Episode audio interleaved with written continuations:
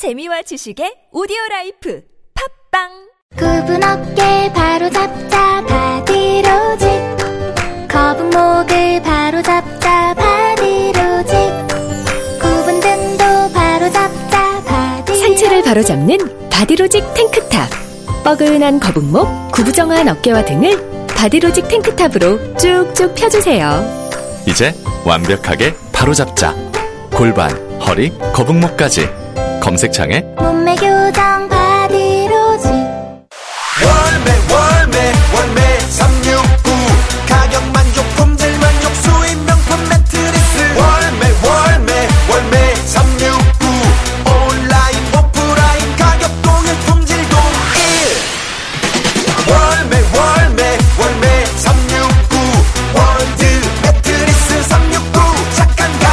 월드 매트리스 369 온 오프라인 동일 판매. 지금 검색창에 월매 369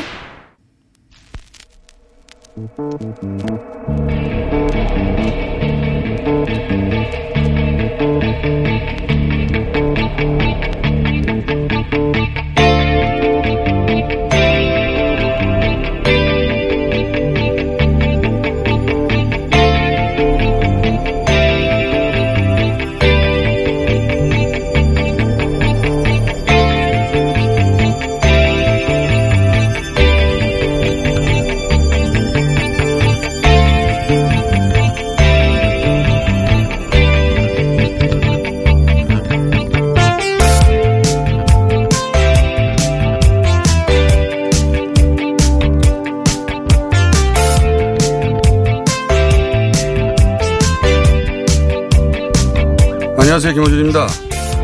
정경심 교수는 WFM에서 1,400만 원을 받았다. 영어 교육에 대한 자문료라며 학교의 겸직 허가 신고 등 관련 절차를 이행했다고 하는데 동양대 설명은 다르다. 보고도 절차도 없었다 한다. 여러 매체가 보도한 소위 WFM 자문료에 대한 내용입니다. 한마디로 정 교수가 거짓말 또 했다는 거죠. 그런데 어제 정 교수는 동양대 겸직 허가 신청서를 공개했습니다. 결재라는 모두 각기 다른 부서 책임자의 자필 서명이 들어있고 정 교수 해명과 일치하는 내용이 그대로 적시되어 있습니다. 동양대가 왜 아니라고 했는지 총장의 뜻을 반영한 건지 또다란 이유가 있는 건지는 저도 모릅니다. 분명한 건 동양대 설명이 거짓이라는 거죠. 멀쩡하고 적법한 문서가 존재하니까요. 그럼 이 보도는 어떤 잘못을 했을까? 정 교수와 동양대 최 총장 입장은 처음부터 건건이 대립해왔죠. 정 교수는 최 총장이 표창장에 대해 승인했다고 하고 최 총장은 아니라고 하고 정 교수는 딸의 봉사활동이 있었다고 하고 최 총장은 아니라고 하고 그 외에 모든 주장이 대립합니다. 그런데 언론은 최 총장의 편에 선 거죠. 왜 그래야 하는 거죠? 이렇게 건건이 대립하면 양쪽 주장 모두를 의심하는 게 기본 아닙니까? 왜 최 총장 사이드의 해명은 당연하게 맞다고 전제하는 거죠? 왜 그래야 합니까? 지금 언론의 보도들은 이 근본적인 질문을 생겨하고 있는 것이다. 왜 그래야 하는 겁니까? 기본적인 질문이었습니다.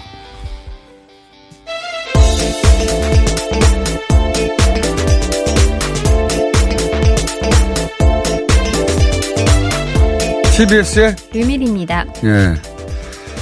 아, 너무 많은 뉴스가 쏟아지네요, 요즘. 쏟아지고 있습니다. 그야말로. 예. 어, 어제 건을 사례로 하나 얘기해 보자면. 네. 예, 겸직 신청서 없었다고 했는데, 동양대에서 그렇게 해명하면 보통은 대학 행정이 해명하고 그냥 받아들이죠, 당연히. 그렇죠.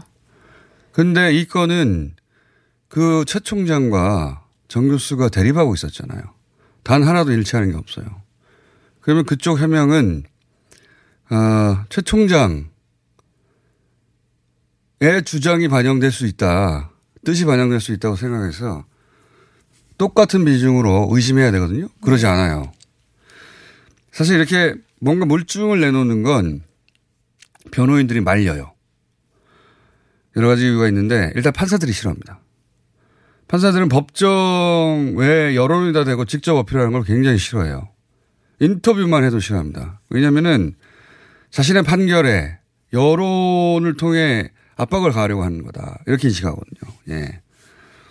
그리고 변호인들도 재판정에서 꺼내야 되는데 결정적인 순간에 재판 전략상 패를 미리 내놓는 거니까 불리해지죠. 여기 싫어해요. 그래서 이렇게 안 꺼내는데 근데 어 워낙 일방적인 보도만 나오니까 할 수 없이 오죽 예, 억울했으면. 나중에 재판정에나 등장할 결정적인 타이밍에 그걸 미리 꺼내놓는 거예요. 하나 정도. 어, 자, 브리핑 관련, 그 오프닝 관련해서는 그만큼 일방적인 보도가 쏟아진다. 얘기를 잠깐 드렸는데 네. 어제 보도 주요한 게 조국 장관 관련해서 뭐가 있습니까? 네, 일단 코링크 신주 청약서에 정경심 교수가 5억 원을 직접 투자했다는 문건이 공개됐습니다. WFM으로부터 10억 원 가량 빼내서 정 교수 측에 전달한 정황을 파악했다고 합니다. 그리고 코링크가 매달 800만 원을 받았다. 네. 표창장, 고대, 폭포수와 같이 쏟아져요. 그 모든 보도는 한결같이 가족 사기단입니다. 그렇죠? 야, 너무 많은 보도가 쏟아져 가지고, 어, 사실은 이 기사들을 다 소화하지 못하고 시청자들 네. 혹은 독자들이 넘어갈 수밖에 없어요. 아무 데서도 해설을 안 해주니까. 할 수 없이 제가 또 해설을 좀 길게 하겠습니다. 다른 곳에서 하면 네.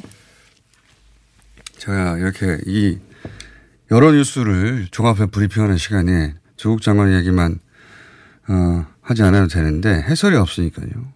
예를 들어 동양당 동양대 표창 사건이 또 크게 보도가 또 됐죠 연속해서 계속해서. 네, 검찰이 또 위조 시점이랑 뭐 방법 네. 같은 것을 할- 특정할 수 있는 자료도 찾았다고. 그 보도만 보면 다 끝난 것 같아요. 네. 왜냐하면 거기 안에는 반론이 없으니까요. 전혀 아닙니다. 어, 이것도 제가 이야기를 시작하면 이것만 가지고 다 이야기해야 돼요. 두 가지만 짧게 얘기하고. 왜냐하면 다른 덩어리가 너무 많거든요. 이번에 또 새로 나온 게.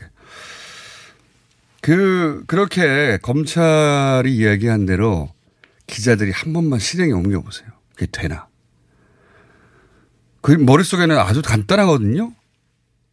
떼서 옮기면 끝날 것 같아요. 3분 만에 한 번 해보세요. 그게 실제로 가능한지. 그 말을 해주고 싶고, 보도할 때 한번 해보시라고. 어디도 얘기했지만 모든 위조의 대전제는 구할 수 없는 거여야 합니다. 봉사상이 구할 수 없는 것인지 취재를 한번 해보세요. 그 말 해놓고, 너무 많은 보도가 폭포수처럼 쏟아져서. 저는 이렇게까지 한쪽 주장을 철저하게 무시하는 경우를 본 적이 없어요. 조국 장관 쪽의 해명은 거의 대부분 한두 줄 마지막에 어, 그냥 붙이는 예. 공색하게 붙여놓거나 아니면 그나 아, 그마저도 부정적으로 해석합니다. 예를 들어서 WFM 앞- 아까 얘기 나왔으니까 여기 얘기를 한번 해볼까요?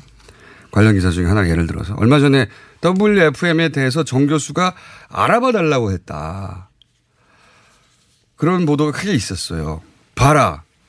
코링크의 투자 내용에 대해서 모른다더니 알지 않냐 이런 뉘앙스예요. 그런데 어, 최근에 정 교수가 코링크의 사실상 소유주 아니냐. 5천 주가를 내세운 차명 아니냐. 그런 보도가 쏟아졌죠. 그런 관점의 보도가. 그럼 이 알아봐 달라고 하는 기사는 진짜 웃긴 기사가 되는 거예요. 자기가 실소유주고 코링크에 코링크가 WFM을 소유하고 있는데 FM이 WFM이 무슨 회사인지 다른 사람한테 물어보는 게 말이 됩니까? 무슨 회사인지도 몰라요. 자기가 코링크의 주인이고 코링크는 WFM을 소유하고 있는데 다른 데 가가지고 WFM이 무슨 회사예요? 물어보는 게 없죠. 예? 물어보는 게 말이 되냐고요. 말이 안 되잖아요. 그 자체가 서로 충돌하잖아요. 웃기지 않습니까? 자기 회사고 자기 회사가 소유한 회사에 대해서 딴 데 가서 이게 무슨 회사예요? 물어보는 게. 그러면 정보를 수정하고 왜냐하면 지금 오천 조카가 누군가를 대리하는 차명으로 지금 다 의심하니까. 아, 다른 사람의 차명인가? 찾아봐야 되는 거예요. 저는 여러 경로의 취재 끝에 아 이것은 익성이 주인인 것 같다라고 계속해서 얘기해 왔고 그런데 익성의 관점에서 그런 보도하는 게 있니 없어요. 저는 그게 이해가 안 가는 겁니다. 코링크와 익성을 연결하지 않으면 어 익성이 주인이라고 전제하지 않으면 해명이 되지 않는 게 너무 많아요. 하지만 연결하면 모든 게 다 설명됩니다. 물론 이 지점을 왜 들여다보지 않는지 저는 이해가 가지 않고요. 왜 검찰반 보도만 계속하고 있는지 이해가 가지 않고요. 익성 얘기가 나왔으니까 한 가지만 더 또 해볼까요? 할 얘기가 또 많아요. 좀 기다려봐요. 너무 많은 보도가 있어서 그 중에 중요한 것만 골라내려고 해도, 어, 어제 보도 중에 오천 조카가 10억가량을 횡령해서 익성에 네. 줬다. 이게 이제 초기 여러 집별 장식했죠. 근데 이제 익성의 해명 중에 어제, 어, 이런 게 나왔습니다. 35억 정도를 오천 조카에게 빌려줬다고 그러는 다. 어제 보도 그렇게 나왔어요. 근데 제가 계속 여러 차례 얘기했지만 코리잉크의 사업 계획서부터 전부 다 주인공은 익성이에요. 익성 구조, 익성을 중심으로 짜져 있어요. 전부 다. 회사의 구도 자체가. 기술도 익성이 가지고 있어요. 돈도 익성이 준 거라면 그럼 익성은 오천 조카의 차명회사입니다. 이 논리되면. 대로라면. 오천 조카가 익성의 실소유주예요. 이대로라면 자기들이 다 기술 가지고 있고 익성이 기술 가지고 있죠. 현재 구조상으로 다 자기 건데 돈을 다 그냥 빌려준 거예요. 왜 빌려줘요? 진짜 주인이 오천 조카여야 가능한 겁니다. 익성은 오천 조카만을 위해서 존재하는 회사예요. 이렇게 말하면 자기가 다 주인인 그림인데 그걸 다 빌려줬다는 거 아니에요. 자기가 주인이 아니라는 얘기하는 거 아니에요. 네. 어, 그럼 이렇게 말했다면 익성을 수사해야 되는 겁니다. 다 빌려줬다면. 어? 이거면, 그러면 익성도 5천 조카 거네? 자동으로 이렇게 생각해야 돼요. 익성으로 주최된 보도는 뭐 찾아보기 힘들죠. 익성을 주, 이 그림에 중심에 놓고 보도하는 건 단 한 건도 없어요. 네. 여기서만 주장하고 있습니다. 저 혼자. 자, 어, 그러면 익성이 정말 30억을 전부 다 빌려준 것이다. 지금 정경심 교수의 돈, 빌려 돈 중에 2.5억이 유상증자에 들어갔다고 정경심 교수 거 아니냐고 의심하고 있잖아요. 30억을 빌려줬다잖아요. 그 논리대로라면 10배로 더 의심해야 되는 거예요. 5천 조카 거의 익성의, 익성이 이, 이 보도대로라면. 그럼 수사 대상이죠. 근데 익성을 수사하지 않죠. 이상하죠? 그리고 아까 얘기한 여러 가지 뉴스들. 아, 정말 뉴스 많은데. 뭐부터 할까요?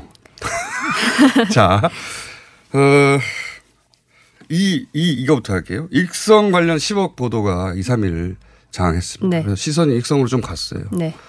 어제 갑자기 정경심 교수 쪽으로 WFM에서 10억을 횡령해서 글로 갔다. 이게 기사를 자세히 보지 않으면 10억이라는 돈만 보통 기억이 나기 때문에 횡령과 어? 그 앞에 나왔던 10억이 일로 갔다는 건가? 이렇게 착각하기 딱 좋은 기사예요. 예. 그러고 그걸 구분한다 하더라도 어 WFM 횡령은 정경심 교수 줬다고 하니까 그러면 그 익성으로 갔다가 오는 10억도 뭐 현금화 됐다고 하니 결국 정경심 교수 쪽으로 간 거 아니냐?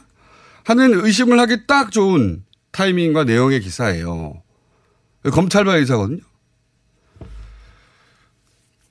이건 정말 악의적인 겁니다. 이 10억은 정경심 교수와 천안 포함해서 가족이 각각 다른 시기에 빌려간 돈의 총액이에요. 이때까지 뭐 5억이 나왔다, 뭐 3억이 막 복잡하게 나왔잖아요. 그렇죠. 예. 가족 간의 돈 거래를 누가 다 기억합니까? 저 같은 사람이라 다 기억하지. 그 5억은 2015년에 오찬 조카와 아내가 빌려가서 그 중에 뭐 2.5억은 어떻게 유상증자 들어가고 그 5억이에요. 그리고 차용증도 있고 네. 금융거래도 남아 있고 다 신고도 돼 있고 그리고 합쳐도 10억이 나오잖아요. 그 나머지는 또 왜 동생이 빌려 그러니까 정 교수의 동생이 빌려갔다는 돈이 있지 않습니까? 아, 이거 설명하기 진짜. 제가 설명할게요, 그냥. 어, 2015년에 오천 조카는 아내, 오천 조카의 아내가 빌려가고 차용증을 쓰고 이자도 다 내고 2018년에 다 갚은 거예요. 예? 이걸 여기다가 10억 속에 집어넣는 거예요. 마치 한꺼번에 횡령해서 가져온 것처럼. 그리고 처남이 또 오천 조카한테 5억을 빌려줍니다. 이 오천 조카는 돈을 막 빌려요. 이 그 정여심 교수의 가족으로부터. 네. 그런데 오천 조카는 빌리면서 뭐라고 하냐면 빌 빌리는 걸로 하면 이 코링크 회사의 부채 비율이 올라간다. 그럼 투자 받기가 어렵다. 그래서 코링크의 주식으로 하자고 제안을 합니다. 그게 바로 200배 때 나오는 이야기예요. 그런데 처남은 빌려준 거잖아요. 그렇죠? 이 애초에 처남은 네. 빌려달라고 처음에 했는데 나중에 주식으로 바꾸자고 했으니까 그러면 이자가 없잖아요. 이자. 그 이자로 800만 원씩 준 거예요. 이것도 차용증이 있어요. 그래서 이게 코린트에 매달 800만 원 받아갔다 얘기가 나오는 거예요. 투자인데 왜 800만 원 받아가냐. 그거를 이 금액 전부 다를 합쳐서 정 교수가 10억을 횡령한 것처럼 뉘앙스로 보도가 되는 거예요. 마치 오천 조카에게 그 돈을 WFM으로부터 횡령하여서 10억을 나한테 달라고 한 것처럼. 네. 검찰은 굉장히 석연치 않다라는 입장인 거죠. 어, 익성이 그 녹취록에 따르면 10억을 정말 횡령한 거잖아요. 그걸 알고 있었어요. 빼달라고 했으니까. 그런데 이거는 정 교수는 자기한테 돈을 갚았으니까 받은 거예요. 그러면 그 돈을 오천 조카한테 가서 WFM으로부터 10억 빼내서 횡령해서 달라고 하지 않는 한 그걸 보도해야죠. 만약에 그렇다면.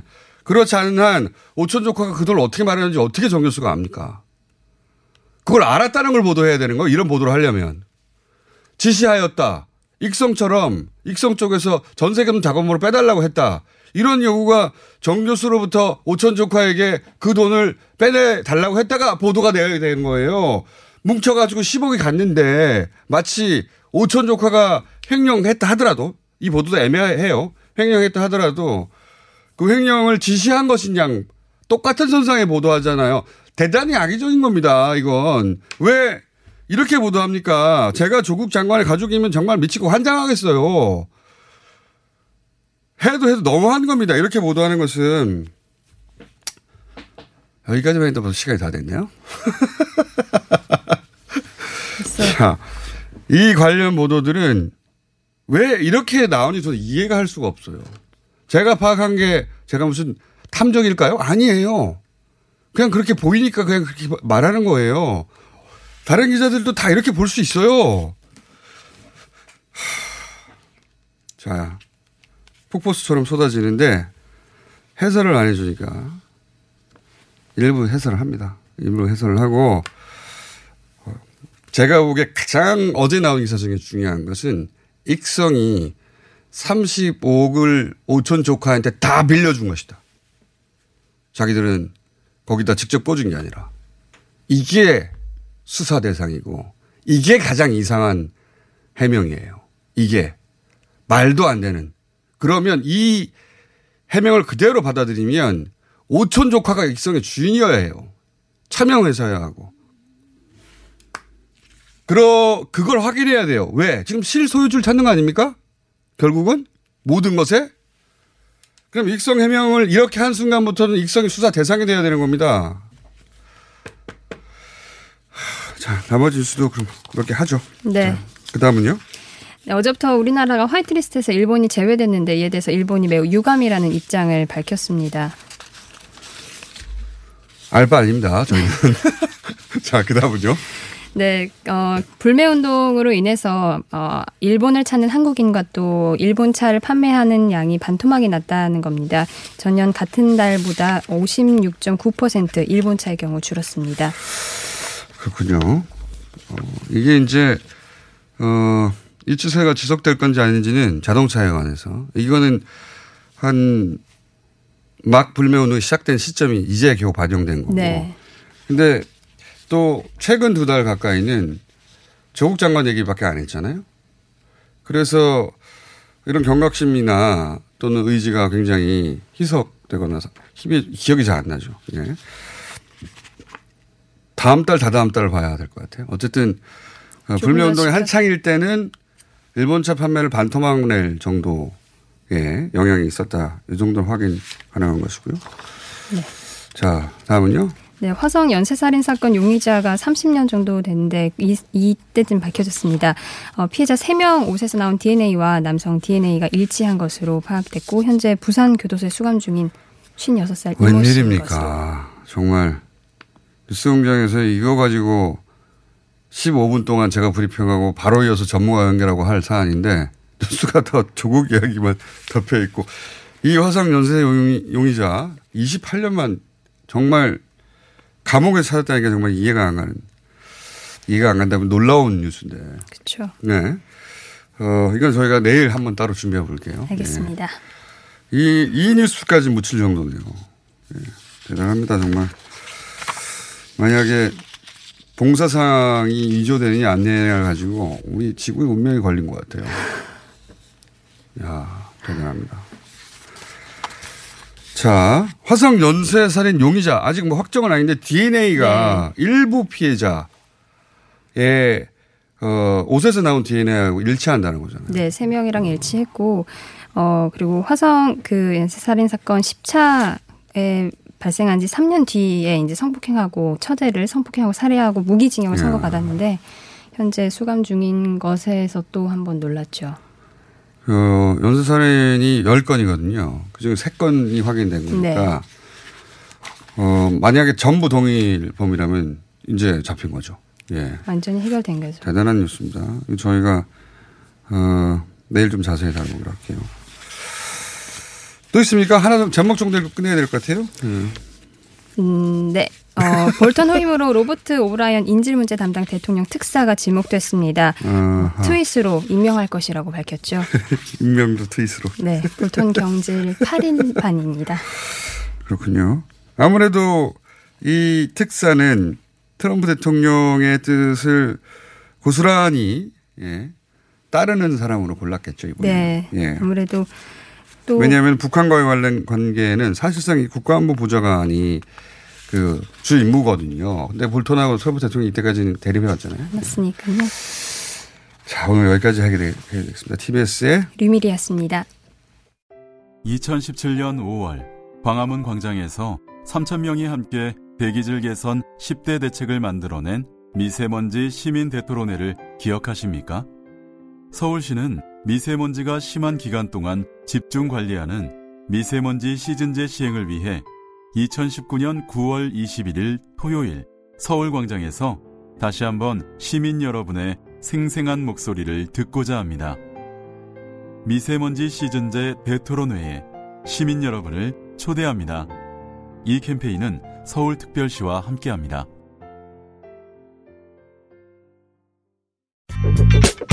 너 요즘 헤이브로 맨즈 브라운 올인원 로션 안 발라? 어이 그 각질 봐. 요즘 얼굴이 좀 거칠긴 한데 이게 각질 때문이었어? 당연하지. 일단 헤이브로 맨즈 브라운 올인원 로션부터 발라. 비피다가 각질을 없애니까 피부결 좋아지지. 얼굴도 환해지지. 네 얼굴도 완전 괜찮아질 수 있어.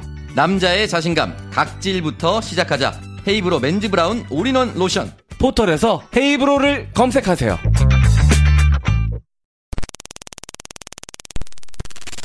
아무 소리도 없어 당황하셨지요?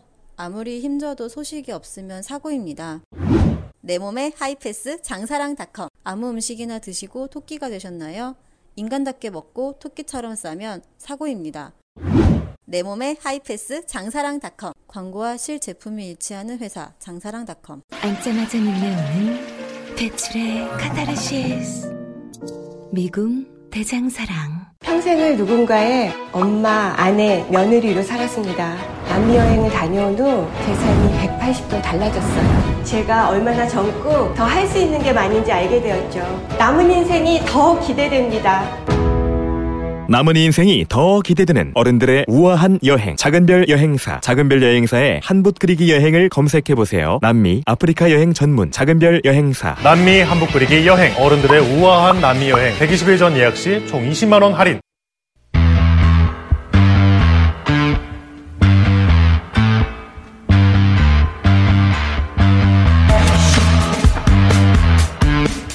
자, 조국 관련, 조국 장관 관련 여러 의혹들이 쏟아집니다. 폭포수처럼 쏟아지는데, 어, 이런 보도가 가진 문제점들, 그리고 예를 들어서 하드디스크 교체를 증거인멸이라고 보도하는 언론의 어, 해석 능력이랄까요?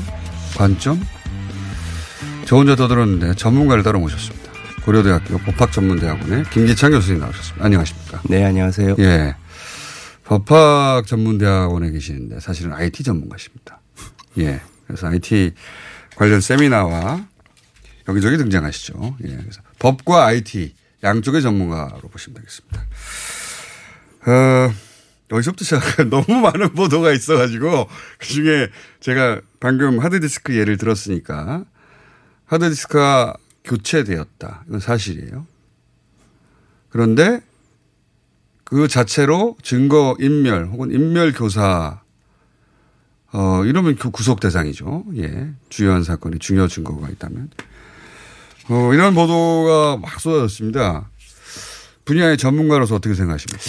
일단은 컴퓨터 기술이나 하드디스크 기술을 잘 모르시는 대다수 어, 사람들이 듣기에는 예. 뭔가 아 이거는 큰 의심이 간다 이런 그렇죠. 식의 맞습니다. 심증을 확 심어줄 수 있는 그런 내용의 보도라고 저는 생각합니다. 근데 하드디스크 관련 어, 사안은 기술적으로는 꽤 간단합니다. 뭐냐 하면 지금 검찰로부터 엄청난 이런 공세에 처해 있는 정경심 교수 입장에서는 예. 어, 자기 집에 압수수색 들어올 가능성을 충분히 예상할 수밖에 없는 거고요. 그거 심정은 제가 100% 이해합니다. 그렇죠. 제가 한 시, 이명박 박근혜 시절에 상황- 매일매일 그렇게 생각하고 살았거든요. 예, 예. 네. 뭐 이미 자기 동양대 집무실은 압수수색 당했으니까 뭐 예. 당연히 예상하는데 두 가지 정도 충분히 합리적으로 어, 설명해 볼 수 있는 교수님 잠깐만요. 제가 생각이 나가지고 여담인데 네. 왜냐하면 이런 압박을 겪어본 사람이 없으니까 제가 네. 살아있는 사례로 말씀드리자면 매일매일 저는 그렇게 생각했거든요. 매일매일 네, 하루도 네. 빼지 않고 오늘이라도 내일 새벽이라도 그렇죠. 들어올 수 있다라고 생각하고 몇 년을 살았기 때문에 제 PC는 텅텅 비어 있습니다.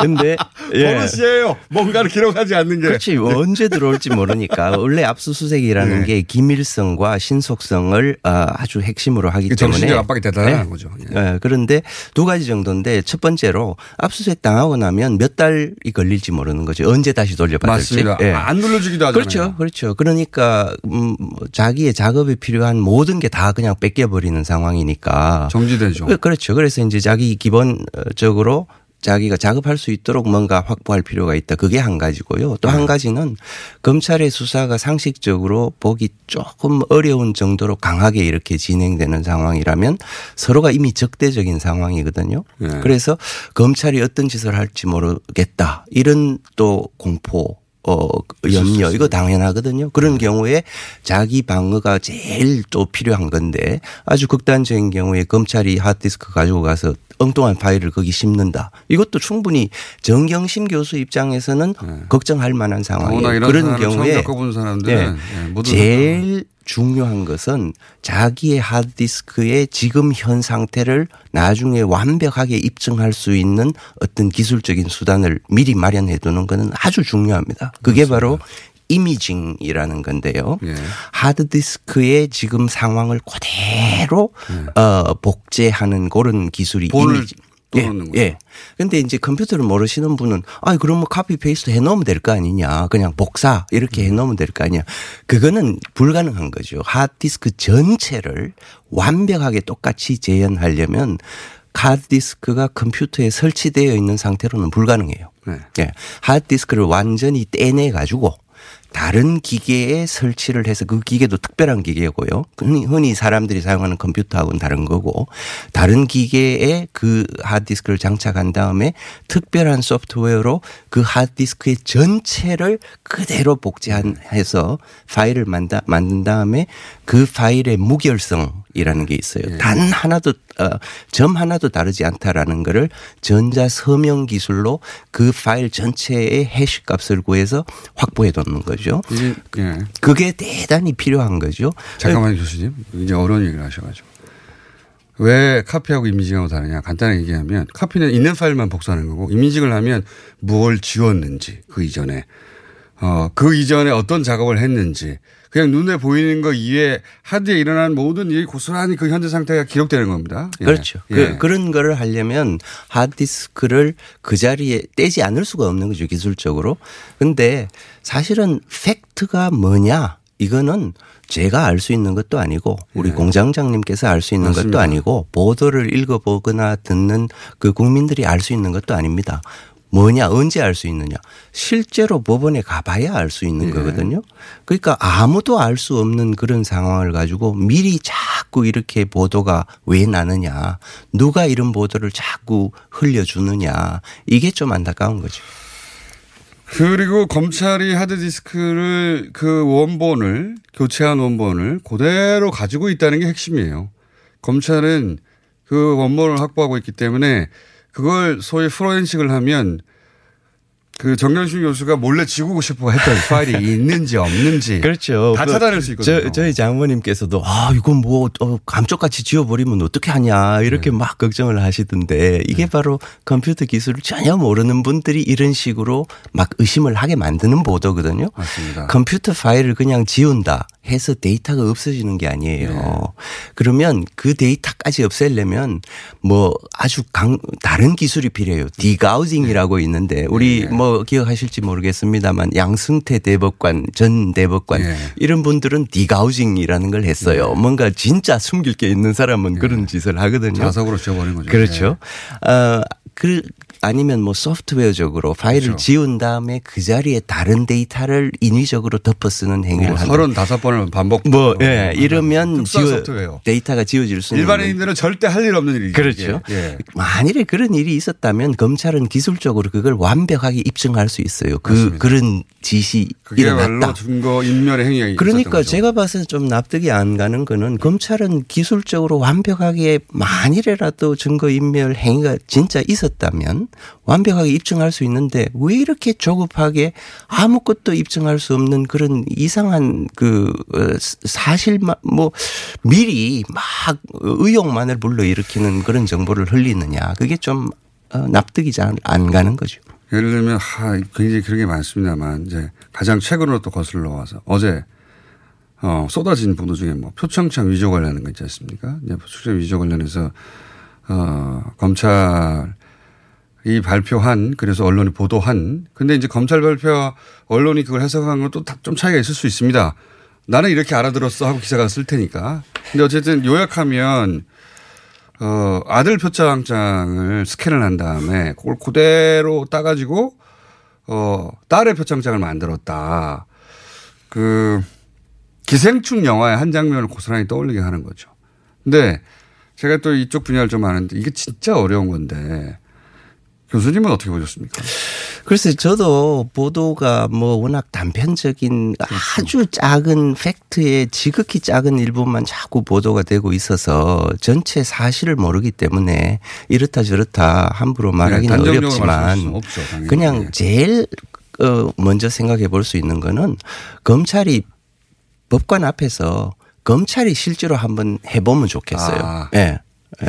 그래서 그 뭐 동양대학교 총장 직인 파일이 있고 그걸 코피해 가지고 이제 미리 마련해둔 뭐 표창장 문안 어, 거. 어 네. 거기에 페이스트하면 어떤 일이 벌어지는가를 법관 앞에서 한번 검찰이 직접 한번 재현해 보면 좋겠어요. 역시 또 법의 전문가시다 왜냐하면. 뭐 흔히 현장 검증 뭐 이런 거 하잖아요. 이게 현장 검증이죠. 예, 하는 이유가 말로는 이렇게 이렇게 이렇게 저 사람이 저렇게 보면 머릿속에. 너무 간단해요. 어, 라고 하는데 그게 실제로 그게 되느냐 뭐 네. 그거를 이제 현장 확인하는 게 현장 검증인데 그런 어, 직인 파일 뭐 이렇게 빨갛게 인주되어 있는 그런 파일을 copy해 가지고 뭐 동양대 총장 최성해 이래 글자가 있는 그 위에 paste 하면 어떤 해 일이 위. 예, 어떤 일이 벌어지는가. 벌어지느냐. 그냥 copy paste 하면요.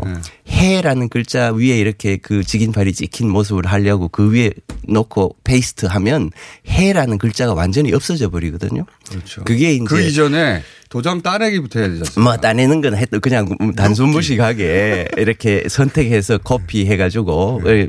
다시 했을 때 그러니까 지금 파일이 투명하게 이렇게 돼 가지고 밑에 있는 글자도 다 보이게 어떤 이미지 파일을 어 페이스트하는 그 기술은 이제 알파 채널이라는 그런 그 그래픽 기술이 있는데 그건 스캔한다고 되는 게 아니에요. 예, 예, 예. 근데 이제 뭐 그걸 아래아 한글 프로그램으로 했다 이런 보도는 말의 한글은 다른 제- 포- 다른 포맷의 파일을 받아들입니다. 제가 이제 이야기로는 좀 쉽지는 않은 그런 이야기인데 네, 뭐 맞습니다. 그거는 아, 참, 검찰이 그런 식으로 이제 기자분께 말씀을 했다라는 건데 그냥 실제로 한번 재연해 보시라 이렇게 하는 게 옳지 않나 싶긴 해요. 아, 교수님의 해법은 그거군요. 아, 그렇게 되니까 그럼 그렇게 되면 한번 해보 네. 검- 현장 검증처럼 이건 PC 공간에서 벌어진 일이니까 PC 화면을 띄워놓고 현장 검증하듯이 해 보여주면 네. 왜냐면 이거는 해보지 않은 사람 이쪽을 모르는 사람들은 전혀 감이 안 잡히거든요. 교수님 감이 잡히시겠지만 잘 안 될 텐데. 근데 사실 뭐 표창장 위조 이런 것도 공소시효라는 그런 문제도 있긴 있는데 네. 뭐 어, 사실 언제 위조가 됐느냐를 입증할 분명한 증거도 없이 그렇게 기소를 했다는 거는 참좀 공소권 남용이 아닌가 이런 또 생각이 들 수도 있긴 합니다. 법적인 관점에서는요. 예.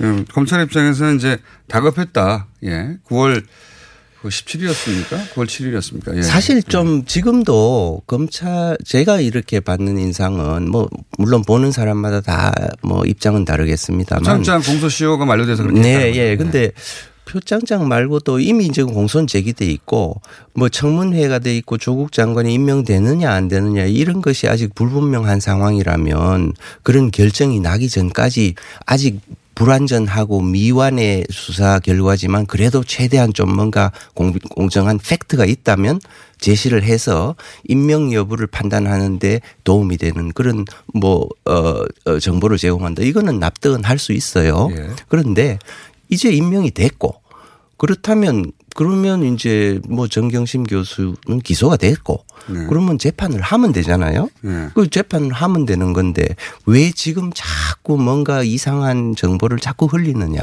네. 지금 뭐가 그렇게 급하게 국민이 지금 뭐가 그렇게 빨리 시급하게 알아야 될 무슨 이유가 있는지 저는 모르겠어요. 최근의 보도는 다 검찰 발이니까 법조 예. 쪽에서 나온 거니까. 그러니까 이게 검찰이 지금 자꾸 지금 재판이 진행될 그런 사안에 대해서 검찰 측의 일방적인 이야기만 자꾸 보도되도록 되도록 하는 이유가 뭔지 그거를 그렇게 미리 불완전한 사실 사실은 상대방 이야기를 들어보기 전까지는 알 수가 없습니다. 진정한 팩트가 뭔지는 모르는 거거든요. 예. 그런 상황에서 왜 이렇게 조급하게 검찰이 계속 이렇게 언론전을 펴고 하느냐. 이거는 어떻게 보면 검찰이 그냥 노골적으로 정치 행위를 하는 거 아닌가. 진정으로 검찰의 역할이라는 거는 범죄를 저지른 게 있으면 공정한 절차에 따라 수사를 하고 그다음에 기소가 되면 법원에서 형사소송법 절차에 따라서 양측 이야기를 다 들어보고 법관이 판단하도록 그렇게 절차에 따라서 진행되도록 하면 되는 것이지 검찰이 왜 이렇게 조급하냐 그런 건 좀 의혹을 사는 거죠 검찰에 대해서 의혹을 사게 만드는 거죠. 알겠습니다. 예. IT와 법학 양쪽 공리 전문가가 굉장히 드뭅니다. 어, 김기창 교수님은 매우 드물게도 양쪽 모두의 전문가로 사실 IT 분야의 전문 매체, 예. 에도에서도 직접 운영하시죠. 예.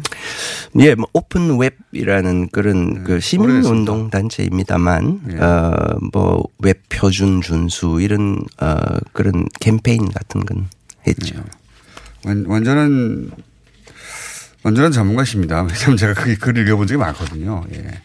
IT 분야에 진짜 전문가시구나. 아는 척하는 게 아니라 교수님. 뭐 아예 사실 IT보다는 사실 피사실 공표죄라는 이런 법적인 이슈 거기에 대해서 제가 좀 관심을 가지고 논문도 쓰고 뭐 이런 적이 있습니다. 이제 피사실 공표죄라는 시작하시네. 이제 끝내야 되는데 끝내야 될 시간 지났는데 짧게 그러면서 예, 예. 피사실 공표죄라는 거는 우리나라 형법이 1953년에 도입된 그때부터 있었어요. 짧게 안 끝날 것 같아요. 예. 근데 그 범죄가 단 한 번도 지금까지 처벌된 적이 없어요. 그 고소 고발된 거는 몇백 건이 고소 고발됐는데 그런 거 자체도 그거는 그- 본격적으로 네. 왜냐하면 민주당에서도 지금 안을 냈지 않습니까? 그렇죠. 조국 장관 이후부터 적용하자고. 그거는 전문가로서 또 모시겠습니다. 네. 너무 아쉬워하지 마시고. 자, 지금까지 고려대 법학전문대학원의 김기창 교수님이었습니다. 감사합니다. 감사합니다.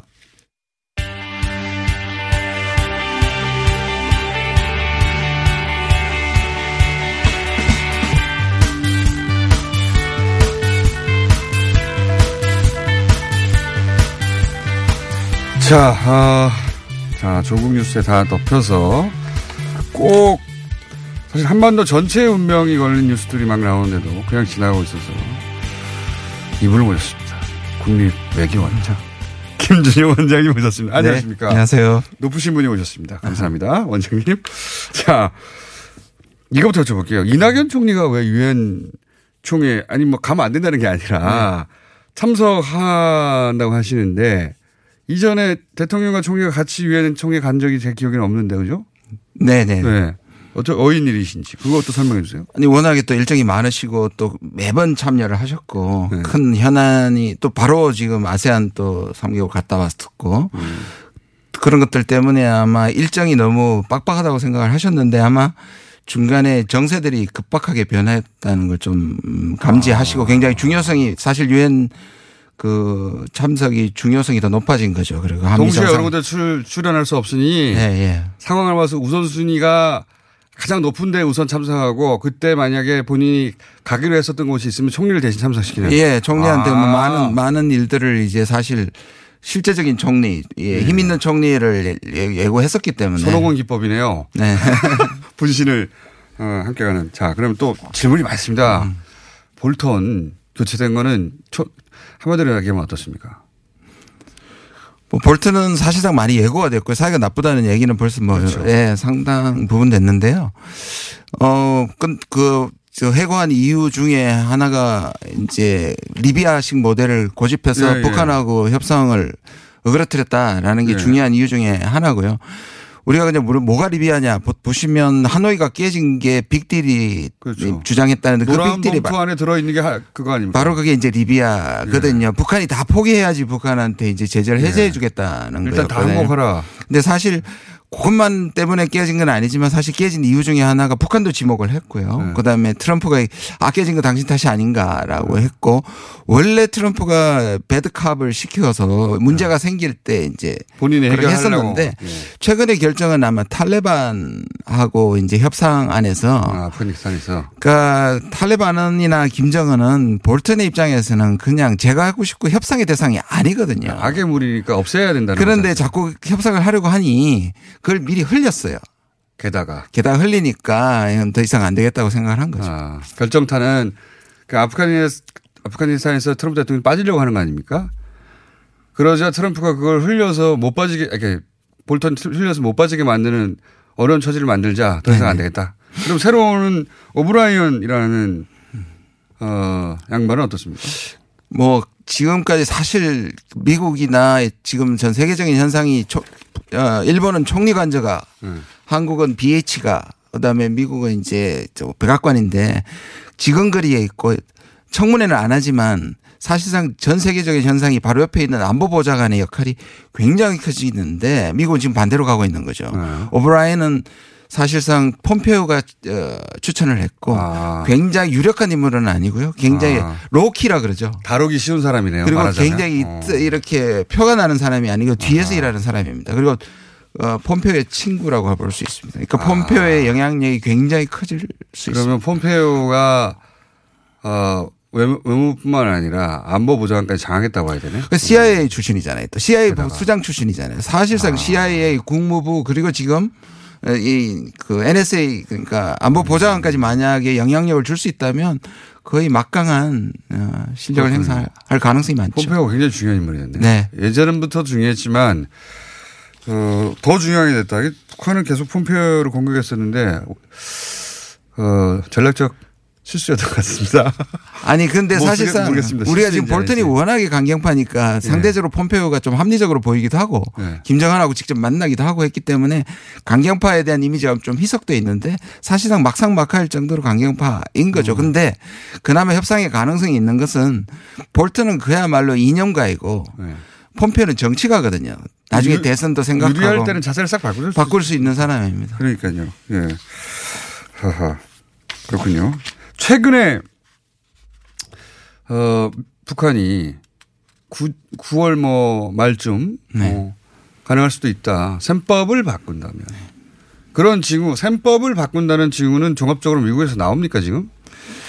약간의 그런 유연성을 보이는 단어들이 좀 나오죠. 어, 예를 들어서 지금 리비아 모델을 포기 안 된다고 지금 규정을 했으니까. 원장님은 워낙 회의적이시거든요. 아. 일단 모든 사안을. 그래서 가장 보수적인 관점에서 봤을 때 미국의 셈법이 비- 어, 변하는 징후가 어, 원장님에게도 그- 감지됐으면 감지 맞는 거 아닙니까? 아, 예, 뭐 저는 그렇게 봅니다. 그리고 어. 어, 북한이 계속 셈법을 바꾸라고 얘기하는 것도 뭔가 연내를 넘으면 북한도 불리하다니까 북한이 약간의 초점이 읽혀지는 부분이거든요. 음. 4월 10일 시정이었을 때도 그렇게 얘기했고 하노이 실패한 다음에 리용호가 셈법 바꾸라고 했고 네. 지금 세 번째거든요. 중간에 도발이나 강한 의조로 한국과 미국을 비난했지만 그래도 한 번은 하자. 라는 얘기거든요. 셈법을 바꾸라는 올해, 얘기. 가, 올해 가기 전에 마- 만나자 이거 아닙니까? 네, 그 얘기는 네. 제가 꾸준히 해왔습니다. 원래 한 네. 번에 기회는 올 것이라고. 그게 이제 기회가 거의 온 것 같은데 네. 그 전제를 미국 미국에다가 북한은 셈법을 당신들이 바꿔라. 네. 리비아 모델은 전혀 안 되고 체제 안전을 보장해달라. 네, 네. 그 셈법을 바꿀 바꿔달라는 내용의 핵심이 뭔 거죠? 체제 안전을 포함하여? 그러니까 이제 저 제재 문제를 이제 건드리니까 미국에서 워낙 제재는 안 된다고 하니까 미국이 준비가 안 돼서 제재를 한 거지 실제로는 우리의 원래 딜이 뭐냐 기억해 봐라. 그건 우리 체제 안전하고 비핵화였다는 걸 얘기를 해 주는 거고. 근데 지금 이제 우리가 핵을 포기해도 안전한 거 맞아? 아, 그렇죠. 그걸 보장해줘 이거 아닙니까? 그렇죠. 우리가 당신을 믿을 수 있느냐. 핵을 포기하면 당신의 신뢰가 중요한 건데 그 얘기를 하는 건데요. 네, 당연한 얘기인데요. 미국으로서는 트럼프가 계속 제재는 안 된다고 얘기를 해왔기 때문에 제재를 푸는 것은 오히려 그러면 체제 안전 쪽을 강하게 얘기해 주면 네. 제재 부분이 일부 해제 정도라도 어, 받게 되면 이게 같이 패키지가 될 수 있다. 그래서 요즘 대통령의 워딩을 좀 보셔야 됩니다. 우리 대통령이. 아, 예. 우리 하십니까? 대통령이 뭐라고 하냐면 일종의 분업을 하자는 거예요. 제재는 미국이 그대로 유지하고 네. 그러면 우리는 남북 경협을 통해 아, 가지고 개성공단 하겠다. 음. 미국이 체제 안전을 그러면 보장해 주고. 한국은 경, 경협을 통해서 전체 제재를 건드리지 않으면서도 북한에게 뭔가 숨, 음. 숨쉴 틈과 또는 신뢰의 모습을 보여준다. 그게 이제 금강산이라든지 네. 인도적 지원이라든지 개선 같은 게 아, 대안으로 그렇죠. 떠올 수 있죠. 그러니까 미국은 움직이지 마 괜찮아. 네. 부담되면 정치적으로도 북한에 대한 경제 제재를 풀어줬다고 하면 대선이 그렇죠. 있는데 북한 봐줬다고 이제 공격받을 거 아닙니까? 그러니까 유엔 제재는 건드리지 말자. 그럼 남북. 경협에 해줄게. 그럼 우리는 그거는 우리 역할로 남한의 역할로 해놓고 정치적으로 안전을 어. 체제 보장. 보장하는 거. 맞습니다. 그건 미국에 해라. 아, 대통령의 방안은 그건 거죠. 문. 대통령의. 지금 계속 그 얘기를 하고 계십니다. 네. 아마 이게 이번 유엔에 가서 한미 정상회담에서 미국한테 제대로 개진이 되고 이쪽에서 뭔가 공조가 일어나면 좀 희망이 있다고 생각합니다. 그게 되면 실제로 풀리는 거 아닙니까? 이제 북한이 예. 북한이 뭘 포기하느냐에 이제 상응 조치, 교환 가치 등가성이 음. 문제가 되는 텐데 그것만 하더라도 북한한테 상당한 유인이 될 수 있다고 생각합니다. 음. 그러면 이제 물꼬가 다시 트여가지고 좋아 그러면 들어 영변 뭐 할 테니까 일정 잡자. 네네. 이게 나올 수 있는 거죠. 나올 수 있죠. 연내가 이루어지지 않더라도 연내 약속만 한다면 네.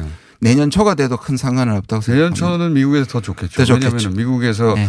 이제 레이스 대선 레이스가 시작되니까 그렇죠. 영변 폭파 장면이 만약에 대선 레이스 전후로 나오면 트럼프 대통령 매우 기뻐하겠죠. 네네. 트럼프 대통령이 평양 갈까요? 아직은 준비가 안 됐다고 했으니까 네. 아마 뭔가 아직까지 구체적인 딜은 안 됐겠죠. 저는 뭐 제일 처음부터 평양이 평양 갈- 베스트의 그립이다라고. 그림이다. 베스트 거기 가게 되면 뭐 거의 모든 것이 이루어지는 데는 전조진 것이죠. 그렇죠. 트럼프 대통령 갔으면 좋겠습니다. 갔으면 좋겠다 하나 하고 이제 우리 바람이고 가면 미국 대선에도 엄청난 반향이 있지 않을까요? 그렇죠. 그리고 아마 2월이 보통 이제 또 유엔 노벨상 아 유엔이 노벨상 후보가 이 보통 예. 2월에 정해지는데 그리고 10월에 받지 않습니까? 예. 그러니까 2월에 후보가 되고 10월에 유엔 아, 노- 직전에. 노벨상 하면 대선 직전이죠 11월. 그러니까요. 그 스케줄은 저도 눈에 보이는데. 그러면 올해 말 내년 초에 북한을 가야 된다는 얘기인데요. 트럼프 대통령이. 네. 자, 우리나라의 국립 외교 원장을 맡고 계신 분입니다. 무려. 예. 김준영 원장님이었습니다. 감사합니다. 네, 감사합니다.